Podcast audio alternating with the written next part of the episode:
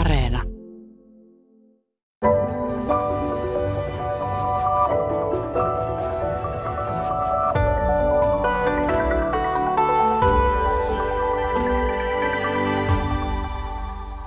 Tervehdys, hyvät kuuntelijat. Ja tervetuloa Yle Radio ykkösen perheneuvoja Elisabeth Falck. Kiitos. Ja parisuhdekouluttaja Marianna Stolbow. Kiitos.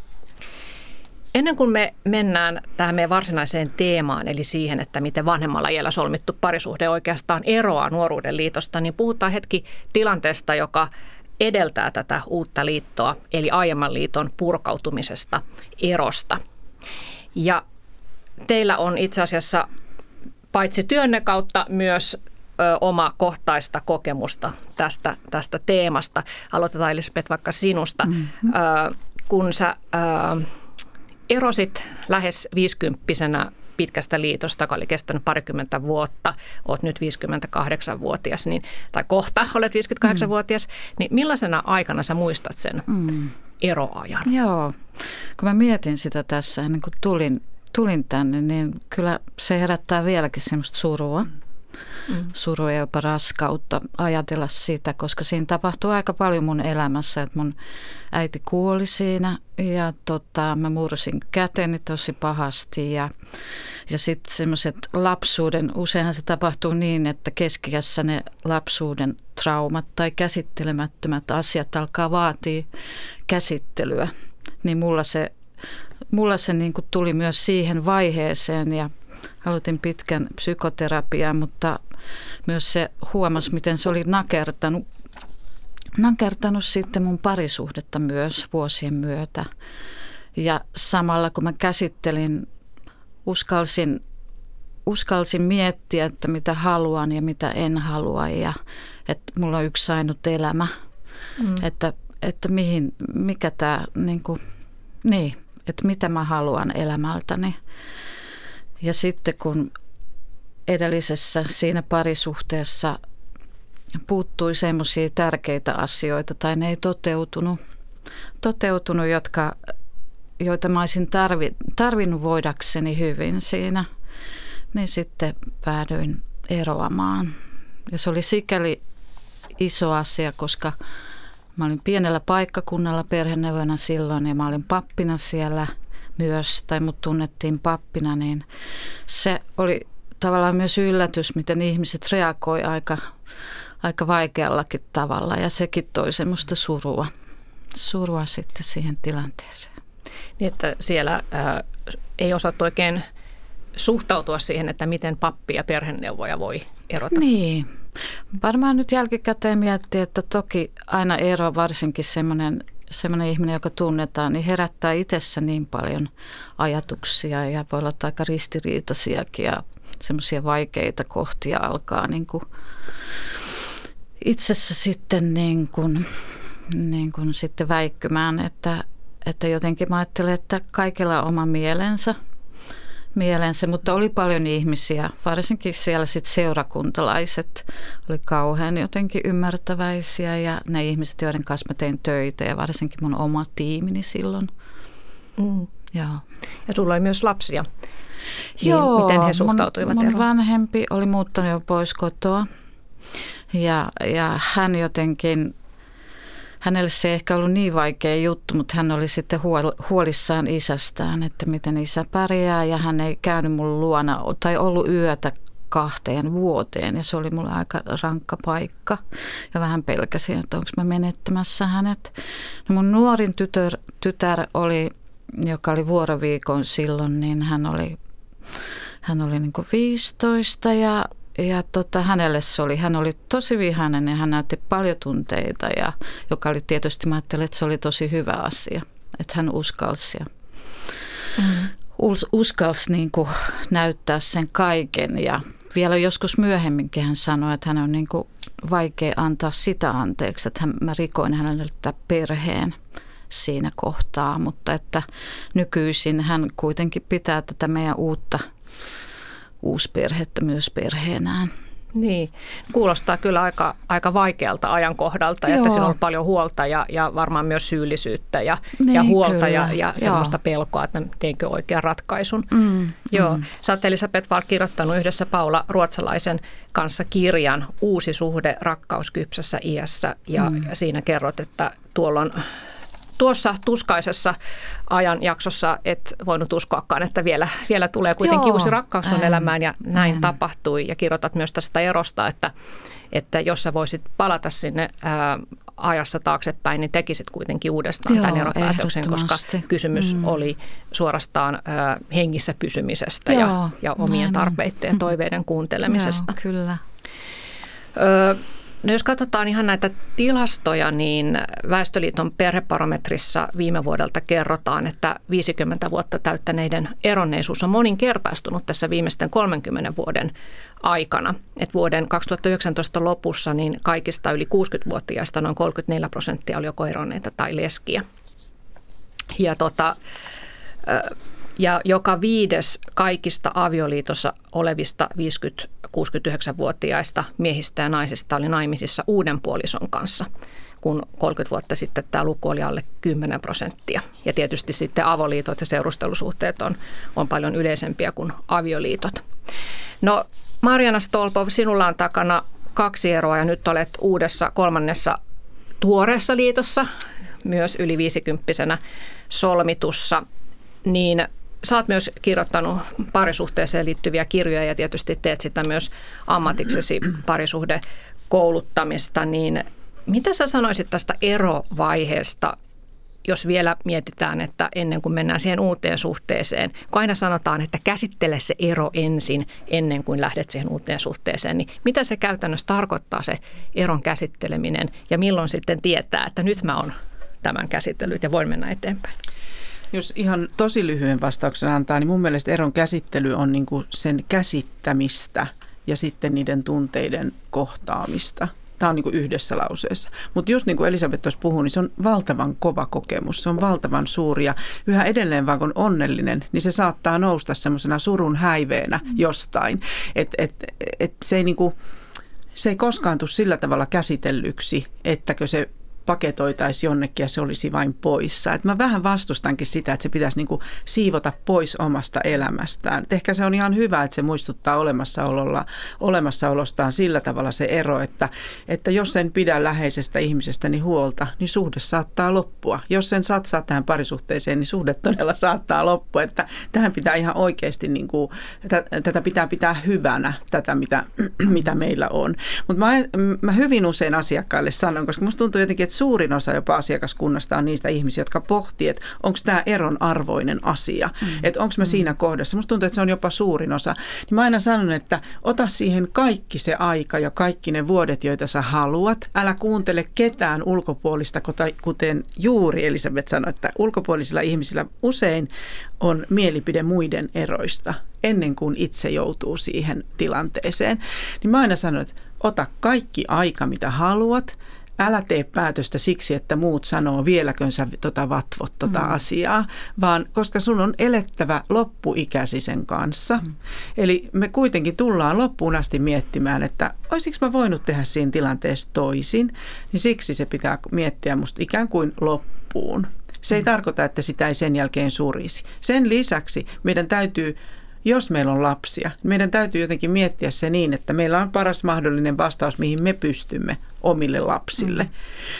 Ja sitten siihen liittyy se, että jos on riski, kun kaikilla eronneilla ja leskillä on joka päivä se riski, että ne kohtaa jonkun uuden ihmisen, niin täytyy myös sillä tavalla olla se käsitelty, että tavallaan ei kaikkea kaada sen uuden ihmisen päälle. Että valitettavasti tiedän, en ole siellä ollut, mutta minulla on 3 nuorta aikuista perheessä, niin tiedän, että Tinder pursuaa ihmisiä, jotka oikeasti tarvitsisivat eron käsittelyä, koska ensimmäisillä viimeistään toisella treffeillä alkaa se keskustelu siitä eron kivuista ja millainen se eksä oli. No se on selvä merkki, että ei näin. Että kyllä se täytyy sillä tavalla käsitellä, että sitä ei kaataisi uusien ihmisten niskaan liikaa.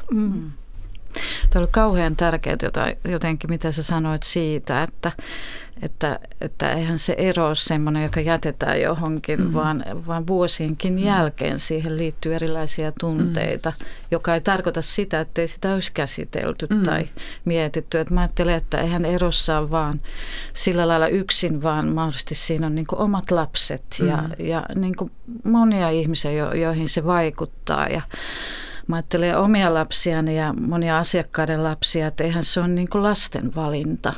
Ei se koskaan, on vanhemman valinta ja se on surullista.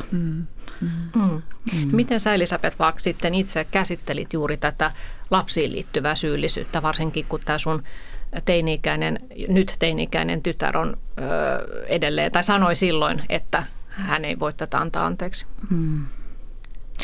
No sanotaan niin, että se oli hyvin ristiriitaista käsittelyä, eikä mitenkään niin kuin helppoa, että jotenkin se ajatus, että miten tämä vaikuttaa mun lapsiin ja heidän elämäänsä, heidän ajatuksiinsa rakkaudesta tai parisuhteesta ja mitä se heissä niin kuin murskaa, kun silloin se tuntui ihan murskaavalta ja niin kuin mun nuorempi tytär sanoi niin, että hänestä tuntuu, että hän ei voi enää uskoa, niin kuin se illuusio on häneltä kadonnut, että on mahdollista semmoinen onnellinen pitkä ihmissuhde. Ja sitä on jotenkin surru, mutta toisaalta niin kuin, sit mulla oli se ihan oma prosessini, missä justiin käsittelin omaa elämääni ja sitä vaikeaa traumaa, joka vaati sitä nähdyksi tulemista ja se vei aikaa, mutta silti mulla koko aika vahvistui se, että on ainut oikea ratkaisu. Joo, Marianna. Mun tulee vielä semmoinen asia mieleen, että ihmiset aina toivoo, että se ei niin kuin vaikuttaisi lapsiin. Mutta mä oon nyt sanonut muutamaan kertaan, että mä nimenomaan toivoisin, että se ero vaikuttaisi lapsiin sillä, että jos mä antaisin aikuisena sen mallin, että oli parisuhde heidän lähipiirissä, eli vanhempien parisuhde, millainen tahansa, se pysyy aina niin kuin kasassa, niin musta se on aika vieras ajatus, koska hehän eläisivät myös oman tulevan parisuhteensa niin, että miten vaan mä tässä oon, niin tämä pysyy kasassa. Ja se on musta todella väärä viesti siitä, mitä parisuhde tarkoittaa. Edelleen siitä, että siitä pitää niinku huolehtia. Mä en kestä sitä, että täytyy tehdä työtä sen varten, että se tuntuu kauhealta, mutta että täytyy ymmärtää, että sun kumppanisi, ja tämän viestin haluan antaa myös lapsilleni, saattaa lähteä, jos siinä ei molemmat tavallaan tule kuulluiksi tai jotenkin, niin kuin, no kuulluksi on ehkä se paras termi niin kuin siinä suhteessa. Että olisi hyvä, jos se jonkun jäljen kuitenkin lapsiin jättää. Niin, että ollaan vastuussa itsestämme, mutta niin, tavallaan myös siitä, kyllä, mitä minä tuon tähän suhteeseen niin, ja miten se suhde voi. No mennään sitten siihen vaiheeseen, kun tulee sitten eron jälkeen uusi suhde keski-iässä, 50-vuotiaana tai vanhempana, niin millä lailla tämä uusi rakkaus, Elisabeth, vaikka sinun elämääsi asteli? Ja missä vaiheessa olit sitten eron käsittelyä siinä vaiheessa? No kyllähän se tuli siinä eron käsittelyn keskellä, vaikka mä tiedän milloin voi sanoa, että eron käsittely on ohi, niin kuin tässä on puhuttu. Niin, se ei ole ehkä ohi koskaan. Joo, mutta että se oli vaan semmoinen, että ei voi olla totta. Ei voi olla totta, että mä saan kokea vielä tämmöisen.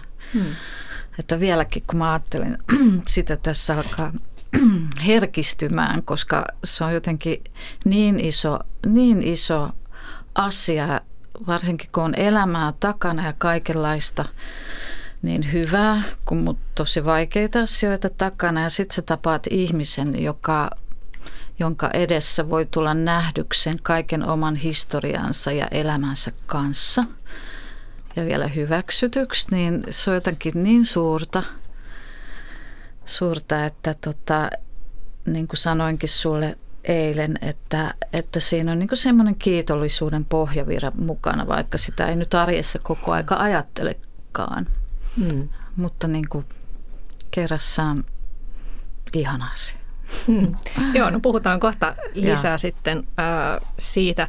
No Marianna, niin kuin sanoinkin, niin olet nyt 3 vuotta sitten avioitunut uuden kumppanisi kanssa. Ja... Minä olen vasta avioitunut. Niin, vasta aivan. Tässä toukokuun lopussa avioitunut. Okei, 3 vuotta yhdessä olet. Joo. No millä tavalla sinut yllätti tämä uusi rakkaus? No se yllätti todella, koska mä en kaikkea muuta mä kaipasin, mutta en kyllä mitään rakkaussuhdetta. Että mä kaipasin niin kuin rauhaa ja yksinäisyyttä ja mä odotin ja mä olin todellakin rakennuttanut itselleni mökin pari vuotta aikaisemmin ja mä vaan haaveilin siitä, että kun meillä oli aika sovittu se, että se ero tehdään siinä vaiheessa, kun nuorin lapsi lakkiaiset on juhlittu, niin mä vaan odotin sitä, että mä pääsen niin kuin yksin jotenkin sinne. Ja siksi se mua vähän häiritsikin aluksi, että miksi tuo ihminen pyytää mut kahville ja se oli vielä niin kauhean kiva. Ja kyllä siinä niinku tavallaan oli semmoista, että juurikin niinku ihmiset tulee eri tilanteissa, että mun nykyinen kumppani oli ollut 4 vuotta leskenä, niin hänelle se oli ihan niinku ok hetki, vaikka me tajuttiin sitten, kun yhteen mentiin, että kyllä sieltä pulppus vielä niitä vanhoja asioita. Että se 4 vuotta niin kuin tietysti voi kuulostaa tosi lyhyeltäkin ajalta, mutta minä, joka vasta pakkasin tavaroitani pois sieltä talosta, niin se tuli mulle niin kuin tosi liian aikaisin. Mutta sitten täytyy tunnustaa, että jotenkin vei kyllä jalat alta, että yritin kauheasti siinä rationaalisia syitä tähän löytää, mutta tässä nyt ollaan. Niin näinhän se usein on, että sitä ajankohtaa ei pysty ikään kuin määrittelemään. Ja kyllä mä niin kuin tavallaan sillä tavalla, että kyllä mä muitakin kannustan aina, että kyllä hyvä ihminen kannattaa tunnistaa, että minustakin se on ihme, että se ihminen tuli jotenkin vastaan. Joo, kyllä se kannattaa tunnistaa, että ei meillä niin kuin ihan liiaksi niitä hyviä ihmisiä matkan varrella tulee, jonka seurassa voin olla niin kuin omana itsenä. Just niin kuin Elisabeth sanoi jotenkin niin, että hyväksyy ja tulee niin kuin nähdyksi kaikkiin koko menneisyytensä kanssa. Joo. No tästä me päästäänkin nyt sitten vielä syvemmälle tähän teemaan, että tosiaan tulla hyväksytyksi koko menneisyytensä kanssa, niin tämä on mielenkiintoinen kysymys, että mikä on eri tavalla, kun solmii suhteen yli 50-vuotiaana verrattuna siihen esimerkiksi nuorena solmittuun liittoon, niin on juuri tietysti tämä, että sitä menneisyyttä on takana jo useita vuosikymmeniä. Niin miten te alatte jakaa sen uuden kumppanin kanssa ikään kuin samaa todellisuutta, kun sitten kuitenkin iso osa teidän todellisuudesta on sitä, mitä on tapahtunut menneisyydessä. Tämä toinen ihminen ei tiedä siitä mitään. Marianna Stolbow. Mä sanon sen nyt tähän heti, koska mä käytin semmoista työssänikin käyttämääni taktiikkaa ja tekniikkaa. Eli ensimmäinen yhteinen viikonloppu, kun meillä oli aikaa, niin mä sanoin heti, että käytetään tämä viikonloppu siihen, että kerrotaan 5 vuoden jaksoissa meidän elämät toisillemme. Että niin kuin se pohja on jotenkin koukkastu sieltä pohjan kautta, että tiedetään suurin piirtein. Koska siinä on myös se, että sä tiedät vähän niin kuin kenen kanssa olet lähdössä ja miten tuo ihminen itsestään puhuu, miten se puhuu läheisistään. Ja tämä oli se alku, niin kuin, että mä menin ikään kuin hyvin suoraan asiaan, mutta mun kumppanini on hyvin samantyyppinen, että ei ole niin kuin vaikeuksia tavallaan kertoa. Silloin se iso paketti oli niin kuin avattu heti. Aivan, siihen voi sitten lähteekö tähän lisätä, vai ei. Niin, lisätä yksityiskohtia siihen ranskalaisin viivoin ja sitten käydään elämään läpi. Mites Elisabeth? Joo, tuosta tuli mieleen se, että ihmiset ja parit on varmaan kauhean erilaisia ja mä ajattelen, että joissakin tilanteissa se luottamuksen rakentaminen voi viedä aikaa. Että sitä ei voi heti tuoda sitä koko, tai ei halua tai ei kykene, eikä vielä pysty tuomaan sitä omaa historiansa sen toisen eteen. Että voi olla, että se ei tapahdu viikonlopussa, mutta se voi tapahtua viikoissa tai kuukausissa pikkuhiljaa. Ja sitten mukaan, kun sä kerrot toiselle ja sä tajuut, että oikeasti toi toinen ottaa vastaan. Se ei pakene ja se kestää sen, mitä mä kerron, niin se taas lisää edelleen sitä luottamusta, että voi kertoa lisää. Joo. Niin ajatteletteko te niin, että se menneisyys on sille suhteelle enemmänkin sellaista pääomaa, että on tietysti myös riski, että siitä tulee jonkinlainen painolasti, jos siellä on jotakin, mitä toinen ei pysty ymmärtämään tai hyväksymään. No ainahan me varmaan sekä että tuodaan. Et musta pääsääntöisesti, jos mä ajattelen, että itsetuntemus on niin kuin kaiken parisuhteen kivijalka jotenkin. Eli mehän ei voida niin kuin elää toisen ihmisen kanssa, jos meillä ei ole tuntemusta, ketä me ollaan. Niin me ei voida kertoa toiselle, niin me ei voida myöskään niin kuin olettaa, että toinen. Että oletukset ja arvailut on niin kuin just kaiken pahan alku ja juuri.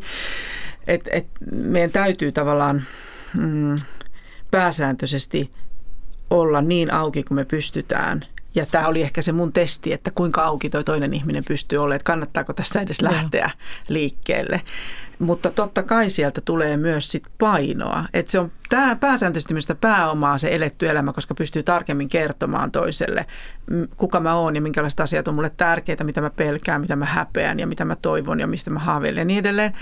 Mutta totta kai sieltä on myös esimerkiksi tapoja tai kuultuja kommentteja, jotka on piirtynyt itseen niin kuin tatuoinnin lailla jotenkin sieluun, että millainen sinä olet. Ja sitten sitä voi niin kuin olla työlästä vaihtaa sitä. Et mun mielestä se on niin kuin sekä että, mutta tämä pääsääntöisesti se menneisyys on niin kuin etu, että ihmisellä on sitä menneisyyttä elettyä elämää, jos hän on sen äärelle pysähtynyt. Tietysti jos sitä ei mitenkään niin kuin ole tutkinut, niin sitten se on eri asia. Joo, sanon tähän väliin vaan sen, kun Marianna puhuttiin vähän etukäteen tästä teemasta, niin sulla oli se hyvä kysymys, joka kannattaa esittää silloin suhteen alussa, kun tapaa uuden ihmisen, joka vähän paljastaa myös sitä, että kuinka paljon tämä toinen osapuoli on käsitellyt sitä omaa menneisyyttään. Niin, mä aina, siis tämähän on myös semmoinen, että kaikille asiakkaillekin aina sanon, että kysykää ihan sillain kepeästi, että miten sä koet, että mihin sun edelliset parisuhteet on päättyneet. Ja silloin sä kuulet, miten ihminen puhuu entisistä kumppaneistaan, miten puhuu itsestään. Ja tähän liittyy semmoinen hauska, mun on pakko sanoa, että meidän parin treffin jälkeen mun nykyinen kumppani puhui niin kauniisti edellisestä puolisostaan, että mä ehdotin hänelle sururyhmää, jonka jälkeen hän sai kyllä ihan hirveät pultit, että siitä ei ollut tässä kohdassa kyse.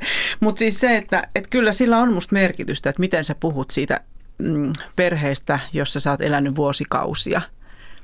Ja syytteleekö sitä entistä näkeekö niinku mustavalkoisena asiat vai löytääkö elämästä myös sävyjä? Ja se oli musta hirveän tärkeää, että ihminen löytää. Mä sanon aina kaikille, että kysykää, kun ootte niillä treffeillä, että kerro mulle vähän, että mihin sun aiemmat parisuhteet on päättyneet. Ja sitten jos vastaus on, että no en mä oikein tiedä, niin. Sekin kertoo aika paljon. Kyllä, että ehkä ei ole sitten silloin miettinyt. Karkuun ja nopeasti. Että jos ihminen ei oikeasti tiedä, että hänelle vaan tapahtuu elämässä asioita, niin musta se on aika huolestuttavaa. Joo. Niin, kun asiakkaiden kanssa välillä keskustellaan tästä teemasta, niin sitten välillä törmään siihen, että on vaikea kestää sitä toisen menneisyyttä, jolloin siitä tulee taakka. Että on jotenkin mustasukkainen siitä, että sulla on ollut elämää jo mua ennen, ihmissuhteita ja onnea ja hyvää. Ja silloinhan siitä tulee taakka, että koska me tavataan uusi ihminen, niin hän on niin kuin myös historiansa synnyttämä tai hän on historiansa summa. Että me kohdataan hänessä kaikki hänen menneisyytensä. Että jotenkin ollaan sit myös, ja itse miettinyt sitä, että miten voisi olla onnellinen siitä, niin kuin puolison onnesta. Siitä kaikesta hyvästä, mitä hänellä on ollut elämässä ja miten se myös niin kuin rikastuttaa sitä uutta parisuhdetta. Joo. Mä mietin sellaista, kun sä oot varsinkin Marianna Stolbow aikaisemmissa haastatteluissa oot ollut aikaisemminkin minun ohjelmassani, niin puhunut siitä, että kun meille ihmisille on hyvin tyypillistä se siinä rakastumisvaiheessa, että me rakastumme jonkinnäköiseen mielikuvaan, koska me annamme toisistamme siinä tutustumisvaiheessa aina ne parhaat puolet ja esiinnymme vähän eduksemme ja näin. Aina.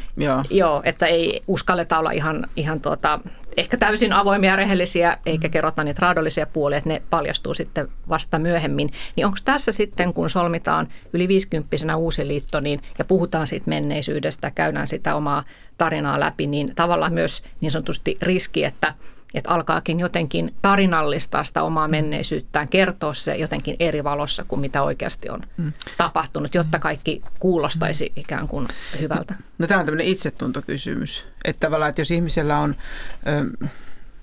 sillä tavalla suhtkoht kunnossa itsetunto, niin pystyy kertomaan itsestäänkin niitä sävyjä monenlaisia ja myös omia virheitä. Ja tähän mä tietysti kannustan, että se on kammottavaa, että se on niinku riidan alku se, että antaa itsestään myy jonkun paraatipuolen itsestään. Ja sitten arjessa alkaa paljastua ihan toinen. Tästähän ne riidat kumpuavat myös.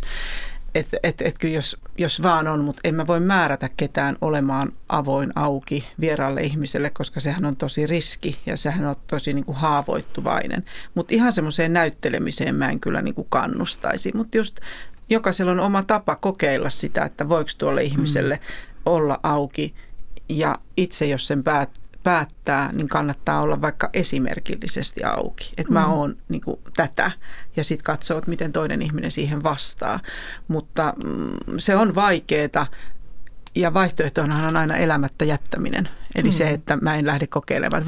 Niin kuin, että mehän ei voida saada vakuuksia mistään ihmissuhteesta. Solmitaan se 18-vuotiaana vai 68-vuotiaana. Se on aina kokeiltava. Joo. Eli se on aina riski. Aina se on riski. Se on aina riski. Joo. Ja mitä enemmän sä siinä alussa annat mielikuvaa itsestäsi, niin sen suuremmalla todennäköisyydellä ne vaikeudet sitä alkaa. Niin. Mitä paljaammin sä uskallat olla, niin sen vähemmän siinä riski. Mutta tietysti ihmisillähän on monia tarinoita. Ja voi kertoa itsestään erilaisia tarinoita, jotka on kaikki totta. Niin, totta. Että mä oon vetänyt semmoisia narratiivisia eroryhmiä, joissa niin kun etsitään ja löydetään sitten se selviytyjän tarina, että mitä me siinä kohtaa, kun me tavataan uusi ihminen. Että vaikka ne monet tarinathan voi olla totta, että voidaanhan me kertoa sille uudelle puolisoille monia eri tositarinoita itsestämme. Totta. Tässä oli äänessä perheneuvoja Elisabeth Falck. Lisäksi täällä on parisuhdekouluttaja Marianna Stolbow ja puhumme siitä, millaista on solmia uusi parisuhde vanhemmalla iällä. No tuossa olikin vähän puhetta siitä, että Marianna, sulla kävi niin, että olit kyllä jo aikaa sitten tehnyt eropäätöksen ja olit pakkaamassa tavaroitasi, kun uusi rakkaus tuli elämääsi yllättäen. Niin ainahan tätä ajankohtaa ei voi päättää ja joskus se uusi rakkaus syttyy sitten ennen kuin se edellinen suhde on päättynyt. Niin tästä oli, Elisabeth, ainakin sun kirjassa, kun haastattelitte siihen Paula Ruotsalaisen kanssa eri ikäisiä sinkkuja ja parisuhteessa olevia ihmisiä, niin oli joillakin kokemusta, että se on aika vaikea tilanne, että siinä joutuu sitten puntaroimaan, että pysyäkö siinä vanhassa liitossa vai lähtöäkö sitten sen tunteen perässä uuteen liittoon. Siihen ei varmaan mitään yhtä oikeaa vastausta ole että ei, mitä siinä pitäisi tehdä. Ei varmaan, ja kyllä mulla on niin kuin semmoinen ajatus ollut pitkään, että kyllähän se luo tilausta jollekin uudelle, jos se parisuhde, missä elää, ei niin kuin täytä omia niin kuin tarpeita tai semmoisia asioita, mitä siltä niin kuin kaipaa, tai se ei toteudu semmoisena. Että toki me kaikki muututaan, niin muututaan myös parisuhteessa, että se voi senkin takia sitten niin kuin mennä karille, mutta onhan se aina tosi, ei asiakkaissa sanotaan, mitä on tavannut tämmöisiä, jotka pohtii tätä asiaa, niin ei se ole kenellekään helppo, vaan se on aina niin kuin vaikea ja ristiriitainen asia. Joo, ja varmaan ehkä sitten olennainen kysymys siinä tilanteessa on se, että mihin tämä tunne on vastaus, että niin, mikä kyllä on se muutos, mitä elämässä sitten loppujen lopuksi oikeasti haluaa, ja onko se, sehän voi olla se, että haluaa sen uuden suhteen, mutta se voi olla myös jotakin muuta. No puhutaan sitten vähän siitä, että miten lähipiiri saattaa reagoida tähän uuteen liittoon. Sulla, Elisabeth, on tästä omakohtaista kokemusta, että ainakaan lapset eivät aluksi oikein tahtoneet hyväksyä tätä sun uutta liittoa. Millaisilla keinoilla se tilanne sitten lähti siitä rauhoittumaan? No siihen oli yksi keino oli aika. Että se ei ole mun mielestä huono klisee tai sanonta, että aika parantaa haavat, että monesti se on juuri näin, ja onneksi mulla on molempiin ollut hyvä keskusteluyhteys ja myös tunnevuorovaikutus, että ollaan molemmin puolin pystytty puhumaan ja kertomaan asioista, mutta tässä kohtaa tulee myös tietysti läheiset ystävät, jotka on monille niin kuin verrattavissa omaan perheeseen. Et useinhan ystävätkin, josta kauhean vähän mun mielestä puhutaan, niin voi reagoida hyvinkin voimakkaasti ja se on heille vaikeampi asia. Joskus tuntuu vaikeampi asia kuin itselle se ero. Joo. Et siinä lähtee myös heidän mielissään siis tietysti se, että on niinku tottunut tiettyihin asioihin. On tehty yhdessä ehkä vuosia matkoja ja mökkireissuja ja kaikkea kivaa ja 1, 2 kaikki muuttuu ja se turvallisuus särkyy, että se osuu jotenkin niinku ihmisen myös semmoiseen turvallisuuskohtaan. Joo. Ihan varmasti eronnuthan on aina niin kuin mallina muille, että entäs jos munkin puoliso alkaa miettiä, että kaikki ei ole ihan hyvin. Entä jos munkin puoliso lähtee. Joo. On aina uhka siinä porukassa. Joo. Mutta vielä näistä lasten reaktiosta, että vaikka lapset olisivatkin sitten jo aikuisia sen vanhempien eron tullessa ja sen uuden puolison tullessa elämään, niin lapset kuitenkin näkee vanhempansa aina niin kuin isänä ja äitinä ja heidän saattaa olla aikuisenakin vaikea hyväksyä sitä uutta tilannetta. Sä kerrot, Elisabeth, tässä sun kirjassa, että kun sun nykyisellä miehellä on myös lapsia ja he oli myös murrosikäisiä silloin kun solmitte tämän uuden liiton, niin sulla oli tosi paljon vaikeuksia myös saada tämän miehen lasten hyväksyntä. Joo. Että sä todella yritit vilpittömästi. Kyllä. Vaikka tietää näistä uusperheiden vaiheista ja muista, niin sitten kuitenkin itse oli siinä samassa kohtaa, että me mentiin aika nopeasti sitten yhteen vähän semmoinen joku ajatus siitä, että aikaan kortilla ja ei ole enää horisonttia, vaan on se rajallisuus siellä edessä ja samalla sitten ei ehkä kuunneltu riittävästi meidän nuoria, vaan perustettiin sitten uusi perhe ja se oli kyllä monella lailla niin kuin hankalaa ja vaikeaa ja nyt jälkikäteen ajattelen, että oltaisiin voitu kuunnella enemmän näitä nuoriamme. Ja sitä mä mietin niin kuin ihmisten parien kanssa, jotka on niin rakastuneita, on tämä sama ajatus, että aikaan kortilla, että miten tuoda sitä nuoren näkökulmaa, sitä lapsen näkökulmaa ja sitä, että hekin tarvitsee aikaa sopeutuakseen ja ollakseen, niin kuin voidakseen hyväksyä, että kuitenkin heillä on se olemassa mielessä kuitenkin se ensiperhe tai se omat vanhempien suhde siinä takana. Mutta että sitten mä huomasin, että mä aluksi yritin kauheasti tosi paljon ja sitten loppujen lopuksi tajusin, että ei tämä yrittäminen auta. Että mä petyn koko aika ja voi olla, että se työntää niin kuin puolison lapsia vielä kauemmaksi. Ja sitten kun mä tein sen, niin sitten tavallaan tuli tilaa sitten kohtaamiselle ja kaikkeen tunteille ja semmoiseen lähentymiseen. Mutta se on vienyt vuosia, mutta nyt meillä on hyvä olla keskenämme. Joo, että ei pidä liikaa yrittää. Ja sitten teillä oli myös tämmöinen tassuterapeutti perheessä, joka yhdisti sitten perheenjäseniä. Joo, siis useinhan näin, että lemmikithän on parhaita terapeutteja. Ja mitä nyt asiakkaiden kanssa ja perheiden kanssa, uusperheiden kanssa on ollut, niin eläimethän on semmoinen yhdistävä tekijä ollut monissa perheissä. Ja meillä varsinkin, se oli siis erokoira, joka meni aluksi mun miehen perheen ja ex-miehen ja meidän luona. Ja sitten me loppujen lopuksi otettiin hänet meille ja hän oli aivan... Täytyy antaa vielä nytkin kunnia sille, millä tavalla hän alkoi niin kuin yhdistää koko porukkaa. Lemmikki oli heti kaikkien kaveri. Niin. Joo.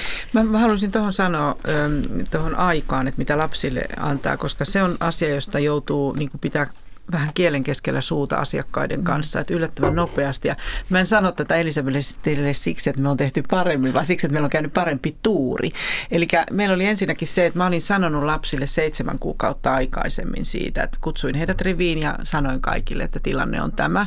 He eivät olleet kauhean yllättyneitä, mutta he, niin kuin siis mun eroamisesta, että he eivät olleet ihan yllättyneitä ja olivat tyytyväisiä, että mä jotenkin avasin sitä niin paljon, sitä kaikkia eron syitä niin paljon kuin lapsille kuuluu. Että on olemassa aihealueet, jotka ei muun muassa lapsille kuulu, mutta kuitenkin mä annoin sen 7 kuukautta niille aikaa.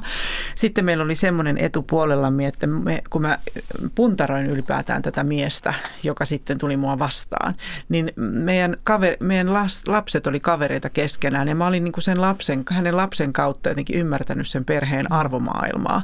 Ja mä tajusin, että meillä on hyvin niin kuin läheiset tavallaan ne arvot myös lapsilla keskenään. Mutta yksi asia oli se, että me pystyttiin odottaa, että lapset saivat opiskelupaikat ja muuttivat pois. Että semmoinen reilu puoli vuotta siinä meni, että lapset oli muuttaneet pois. Ja sitä ennen se oli itsestään selvä, että mitään ei niin kuin tapahdu ja siitä vasta aletaan miettiä, että mikä on se ratkaisu. Ja sitten vielä se, että me ei yritetty niin kuin yhtään. Että ei mitään. Että ne on ihmisiä, jotka on jo muuttaneet pois. Ne on tosi nuoria, 19, 20 jotain ja niin edelleen. Mutta yhtään ei yritetä tehdä itseämme tykö. Ja nämä elementit oli ne, mutta se aika on niin kuin, että mä aina sanon eroaville aikuisille, että jos te olette miettinyt tätä vaikka 8 vuotta tätä eroa, mulla oli itsellä siis 7 vuoden harkinta-aika vuodesta 12 vuoteen 19, niin jos te olette vaikka miettinyt 8 vuotta, niin te ette voi antaa lapsille aikaa 8 viikkoa.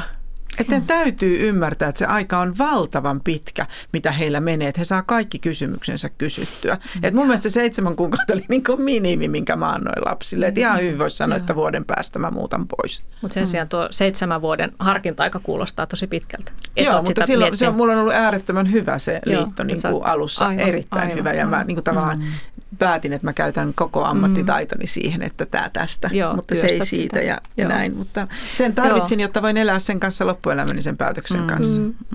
Ja toi on varmasti hyvä neuvo, että annetaan sitä aikaa. Ja tietysti sitten kun lapsi on täysi-ikäinen, niin hänellähän on siis valta sitten valita, että haluaako hän, minkälaisen suhteen hän haluaa nyt sitten kehenkin tässä luoda. Joo, kyllä. Joo. No vielä sitten siitä, että kun tässä on ollut puhetta tästä elämänkokemuksesta, että kun mennään keski-iässä uuteen liittoon, että toivon mukaan ainakin tuntee itsensä jo paremmin kuin silloin nuorena, että osaa myös sille toiselle sanottaa, että minä olen tällainen ja tällaisia asioita minä toivon ja tällaisia tarvitsen. Mitä muuta etua teidän mielestä ikä ja elämänkokemus voi tuoda siihen suhteeseen?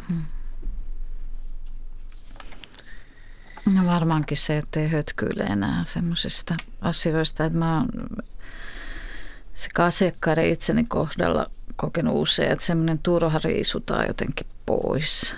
Pois varsinkin edellytyksenä tämä itsetuntemus, joka on niin kuin, mä oon ihan samaa mieltä, että se on toimivan parisuhteen pohja, että ja ehkä siinä on myös semmoinen, että pystyy niin kuin, jos pystyy olla itselleen armollinen ja olemaan ikään kuin omalla puolellaan ja arvostamaan itseään ja omia ajatuksiaan, ja niin silloin pystyy myös niin kuin sen, näkemään sen toisen jotenkin erillisenä ja arvokkaana ja omanlaisenaan. Ei tarvitse muuttaa, ei tarvitse alkaa muuttamaan.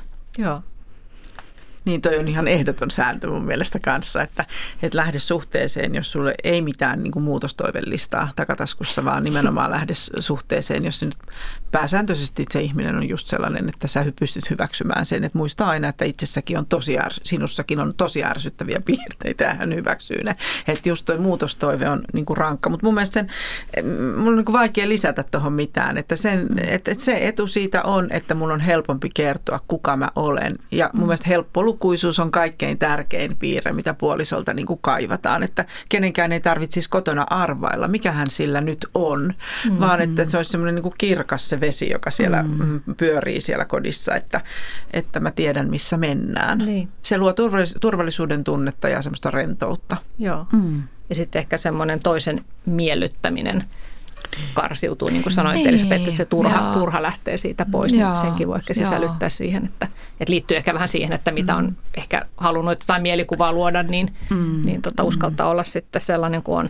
Mutta kyllä niin, ymmärrän hirveän paljon, että nyt tästä täytyy sanoa sellainen realistinen, että esimerkiksi jos ihmisellä on hirveän monta semmoista niin kuin yksin olemisen vuotta ja hän toivoo valtavasti parisuhdetta, niin kyllä mä ymmärrän, että hän niin kuin pyrkii jotenkin miellyttämään, että siinä pitäisi vaan olla kauhean kylmäjärkinen ja tajuta, että siinä petaa itselleen vaikeuksia, mutta mä ymmärrän valtavasti sitä ihmistä, joka yrittää kaikki ne parhaat puolensa näyttää, koska se on ollut niin suuri toive, se parisuhde omassa elämässä. Niin. Ja tuosta tuli mieleen se, että kun ihmisiä, jotka on tottunut ohittamaan itsensä parisuhteessa, ja jos ei siinä kohtaa löydä sitä itse tutkistelun kohtaa ja niin kuin niitä omia halujaan ja tarpeitaan, niin voi olla, että se vetää uudestaan samanlaiseen suhteeseen, jossa taas miellytetään ja ohitetaan oma itse. Ja jollain tavalla se itsensä ohittaminen, anteeksi jos mä keskeytin sitä, jollain tavalla se itsensä ohittaminenhan sitten kostautuu. Niin, sehän nimenomaan huutaa sit ihmisen sisältä sitä pahoinvointia. Et jos ei se ole niin kuin mieli, niin se on keho tai jotenkin se tulee se itsensä ohittaminen. Et se on tosi tärkeä pointti tuo. Jotenkin haluaisin puhua tästä kans riskistä, että milloin niin kuin ihmiset, just tämmöiset yksinäiset tai joilla on niin paljon pettymyksiä parisuhteessa, niin se niin kuin nousee se kynnys uuden aloittamiseen.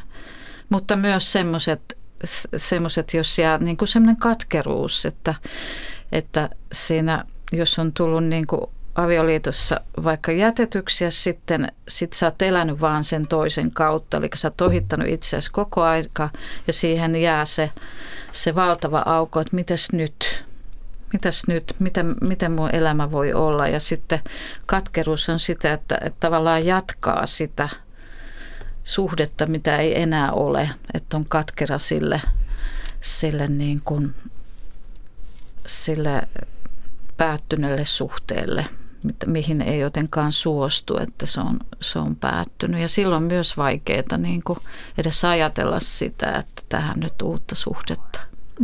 Ja toi on musta just sitä eron niin kuin käsittelyä, joka tarkoitti siis sitä, että on käsittänyt eroonsa johtaneet syyt, joka aina tarkoittaa, että siinä on ollut kaksi osapuolta, jotka on tuonut ne elementit, että se suhde päättyi niin kuin se päättyi. Riski on silloin, jos kuvittelee, että se suhde päättyy sen toisen luonteenpiirteiden vuoksi. No moni varmaan miettii uutta suhdetta solmiessaan, että nyt en halua toistaa samoja virheitä kuin aikaisemmassa suhteessa, ja on tietysti toivo jostain paremmasta, jos on ollut jotain hankaluuksia siinä edellisessä suhteessa. Ja yksi tekijä, mikä varsinkin niin kuin ehkä nuoremmassa vaiheessa solmituissa liitoissa voi näkyä selkeämmin, että meillä kaikilla on jonkinnäköinen selkäytimeen rakennettu malli, että miten ollaan parisuhteessa. Me ollaan otettu mallia omista vanhemmistamme. Mutta ollaanko me sitten keski-iässä jo valmiimpia kyseenalaistamaan sitä mallia, jota me ollaan vuosikymmeniä ehkä toistettu siinä omassa parisuhteessa? No nyt voisi olla ehkä uusi aika ikään kuin myös päivittäistä tapaa. Ei tämä ole mitään yleispätevää. Mun mielestä jotkut ei ole koskaan. Jotkut vaikka lähtee tästä maailmasta ajatellen, että heille vain sattui vahingossa tuollainen epämiellyttävä ihminen. Eivät ne niin kuin tavallaan lähde semmoiseen tutkimusmatkalle elämässä, että miksi tämä asia tapahtui mulle, mikä on ollut niin kuin mun oma osuus, mitä mä oon hakenut, mihin tarpeeseen tämä on vastannut mulla. Et jos esimerkiksi pystyy kyseenalaistamaan vanhempiensa parisuhdetta, ymmärtämään, mistä se on tullut, miten se kaikki on vaikuttanut minuun, miten se näkyy mun arjessa, vaikka rakkauden osoittamisen tavoissani kumppanille ja niin edelleen. Että jos tutkii näitä asioita, niin silloin on mahdollisuus oppia. Tämä on tämmöistä helmen kalastamista, musta tämä elämä, että pitää niin kuin etsiä sieltä aina niitä oivalluksen hetkiä, ja ne on musta niitä helmiä, että hei, mahtavaa. Ja sitten sitä voi jotenkin hyödyntää loppuelämässä, mikä ei tarkoita, että kaikki on meidän käsissä, me ei todellakaan. Mutta jos ei kiinnostu näistä kysymyksistä, niin sitten ei ainakaan voi oivaltaa, mutta jos kiinnostunut on edes se mahdollisuus, että oppii tekemään toisin. Niin. Siis elämä on jotenkin jatkuvaa tutkimista, jatkuvaa itse tutkistelua ja jotkut asiat ja mallit voi 1-2 tulla niin kuin tähän silmien eteen ja joitakin ei tunnista niin kuin koskaan, mutta että mutta onhan ne myös semmoisia, niin kuin mä ajattelen, huumorin kukkasia myös voi löytää sitä kautta, kun miettii, että voi kauheata, mitä mä nyt teen samalla lailla ihan kuin mun äiti. Niin. Joo. Äiti tai muita semmoisia, mutta että voi niitä oppia ja eihän kaikista toki tarvitse päästä eroonkaan, että on hyviä sellaisia, mutta tietysti puolison kanssa, että jotenkin jos itsestään tunnistaa, niin voi kertoa toiselle, että sori, tämä lähti nyt sieltä. Tai yhtä lailla lapselle, että sori, hei, nyt tämä on. Tai että 1-2 huomaa, että puhuu puolisolle niin kuin puhui äidilleen tai isälleen, että okei, se et ollutkaan sinä siinä, vaan se oli mun vanhempi. Aivan, joo. Täällä ovat siis vieraana perheneuvoja Elisabeth Falck ja parisuhdekouluttaja Marianna Stolbow. No entä sitten sellainen tilanne, että löytää sen uuden parisuhteen, mutta se uusi kumppani ei olekaan se ykkönen, vaan se elämän suuri rakkaus on jäänyt johonkin matkan varrelle. On menetetty se ihminen joko kuoleman tai eron tai jonkun muun syyn takia. Niin riittääkö se, että se toinen ei ole suuri rakkaus, mutta kuitenkin ihan hyvä kumppani, joka kanssa voi olla tyytyväinen? Tämä on tärkeä hyvä kysymys. Varmaan riittää, jos se on niin kuin voi olla tyytyväinen siinä suhteessa. Mutta, ja myös, että miten se paremmuus jotenkin mitataan. Niin, kyllä. Että tämä ihminen vastaa mun tämän, niin kuin tässä elämän kohdassa mun tarpeisiin. Että musta on tosi vaikea kysymys, että miten ne suhteet mitataan, kun kaikilla on ollut joku merkitys ja kaikilla on joku tavallaan tarkoituskin niillä ihmisillä. Joo. Ja ne on osoittanut, musta näyttänyt meistä jotain puolia, niin musta on tosi vaikea ehkä vastata siihen, että mikä se on se parempi suhde.